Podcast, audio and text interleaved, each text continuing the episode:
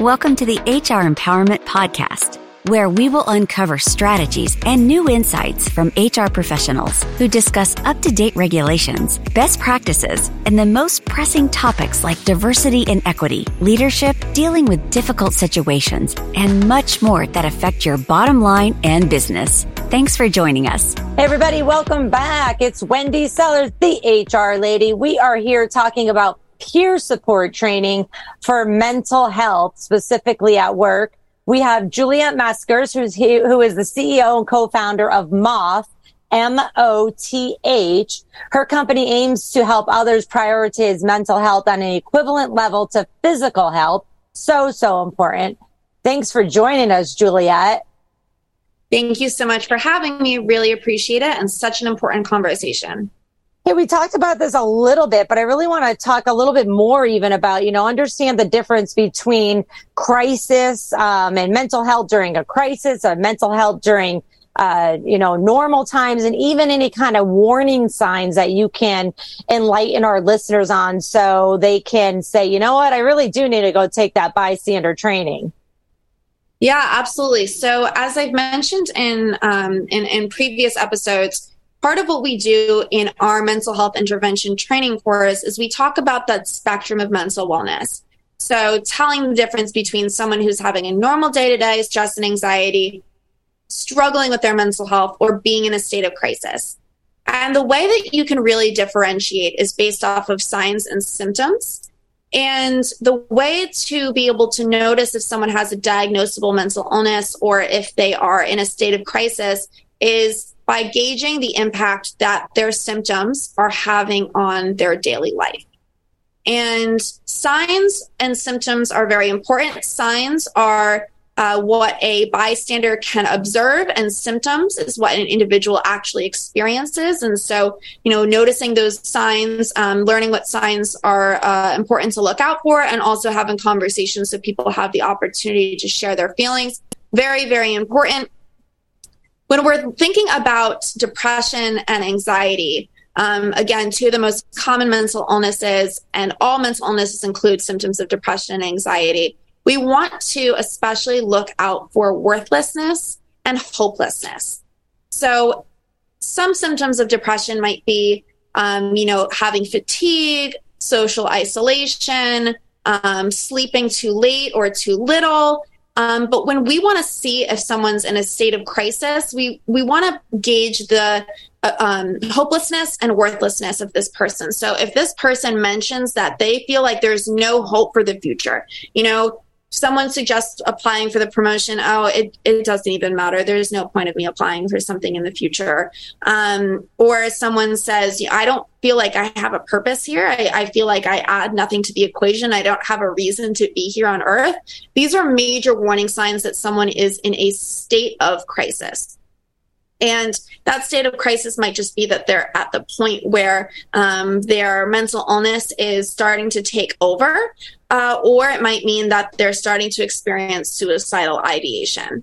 And when it comes to suicide, we have to learn the warning signs. And I didn't recognize the warning signs in my friends when I was younger. And looking back after they took their life, the signs were so obvious. Um, but that's why we need to be able to recognize them. So, some of those warning signs that we might see is if someone is totally withdrawing from society. Um, so, they're typically an active person. They like to go to parties, they like to come into the office and they're not showing up, they're not posting on social media, um, if someone who's typically active on social media deletes their accounts or deletes all of their pictures, that's something to look out for. Um, if they're posting about death or dying, that's something to look out for. Um, one of the biggest warning signs of suicide is someone giving away prized possessions that mm. have a close connection to their identity. So if you have a coworker or an employee that you know plays the guitar and they love the guitar and they're in a band on the side of work or or maybe that's their main profession um, and you work in the music industry and all of a sudden they're not selling their guitars, but they're donating them. They're giving them all away. Um, if someone has a cat or a dog that you know that they love and cherish, and all of a sudden they're asking a coworker if they'd be willing to take them from them, that is a major warning sign. Um, we also want to pay attention to increased alcohol use, increased drug and substance misuse. Um, these are all definitely warning signs that we uh, we need to pay attention to. Wow. Yeah, they're pretty profound right there. GC, you have anything to add? Uh, yeah, personally, I just immediately started thinking about the majority of people I know that work in HR and then started to correlate that to the alcohol problem. I guess there's a fine line there that we got to look into, though. Story for another time. In 2021, 5.5% of U.S. adults experienced serious mental illness. That, believe it or not, ladies and gentlemen, represents one in 20 adults. Back to you.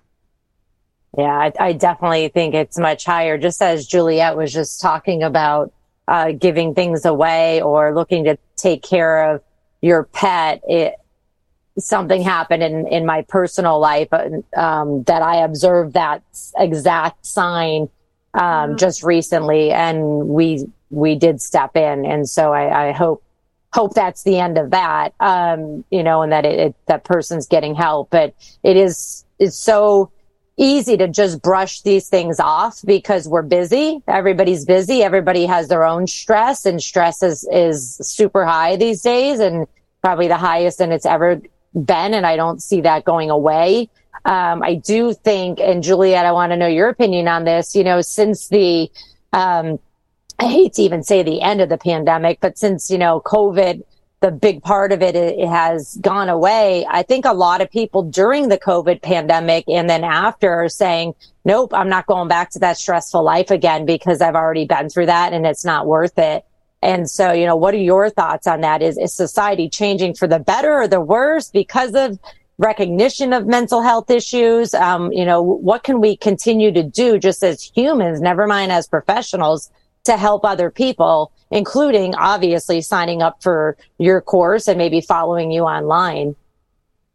Yeah, absolutely. So um, if if anybody is interested in in you know learning self help tips or following our journey as a company to uh, mandate mental health education and training in different states around the country, they can follow us at Moth Health on Instagram. Um, but that leads me to one of the points I was going to make, which is that we are seeing that society as a whole is being becoming more accepting about mental health issues, um, more encouraging, and the stigma is dying down a bit. Um, but at the same time, we need systematic change, just like when it comes to anything um, in the world, any of the issues that we're facing. We need the government to step in. And so we actually wrote a bill to mandate the uh, and and require mental health training for corporate companies with five or more employees in the state of California and the state of New York. So we're working on building a coalition behind that. So if that's something that you are interested in getting involved in, you can DM us on Instagram. Um, but I just want to say that we need to support one another right now in society because there's a lot going on. As much as the pandemic has passed, there's also a lot going on with global warming. There's wars going on in the world. There's a lot of stress, a lot of anxiety. Um, and like you said, Wendy, it's so easy when we're so busy to say, I, I, really wish I could help them, but I feel like, you know, I don't know what to do, or so I'm not going to get involved. I'm not going to try, or I'm so busy. Um, I'm sure someone else will help them. It's kind of one of the problems that we face is we always assume that if we don't do it, someone else will. Right. And that is just not a fact. Uh, there's a lot of us out there, and there's a very small percentage of us who are intervening um, when it comes to mental health concerns. And, and that's a combination of being scared um, and not knowing what to do. And also just kind of, you know, having moments where we have selfish selfishness. And we have to set those boundaries. We have to be able to understand when we can help someone, when we can't. And again, that's something that we'll discuss in the course. But when in doubt, show compassion, show love, even if it's just as much as reaching out to someone and saying, Hi, I haven't heard from you in a while. Wanted to check in. Let me know if you want to get coffee or catch up. Um, you know, that'll make the world of difference to someone. Yeah, sometimes all it takes is a text message, right? It doesn't even need to be a phone call or a coffee. It could just be a text message thinking of you, um, maybe sending them something funny, letting them know that uh, they mean something to you because they may have been, you know, having a end of life decision there and your, and your text stops them. So uh, I think it's what you're doing is so vital. Mental health intervention training is vital. Just like your website says, it's like CPR, but for mental health. And so thank you for being the voice, uh, you know, for all of us here. And thanks to our listeners as well for joining us today and listening to our uh, episode five of our five part series on peer support training for mental health. Don't make an excuse to not do it. We hope this information has been helpful. Thanks for joining us and take care, everyone. Thank you for joining the HR Empowerment Podcast, brought to you by Aurora Training Advantage. We hope you've gained new insight and strategies to navigate the HR profession. We look forward to you joining us again on the HR Empowerment Podcast.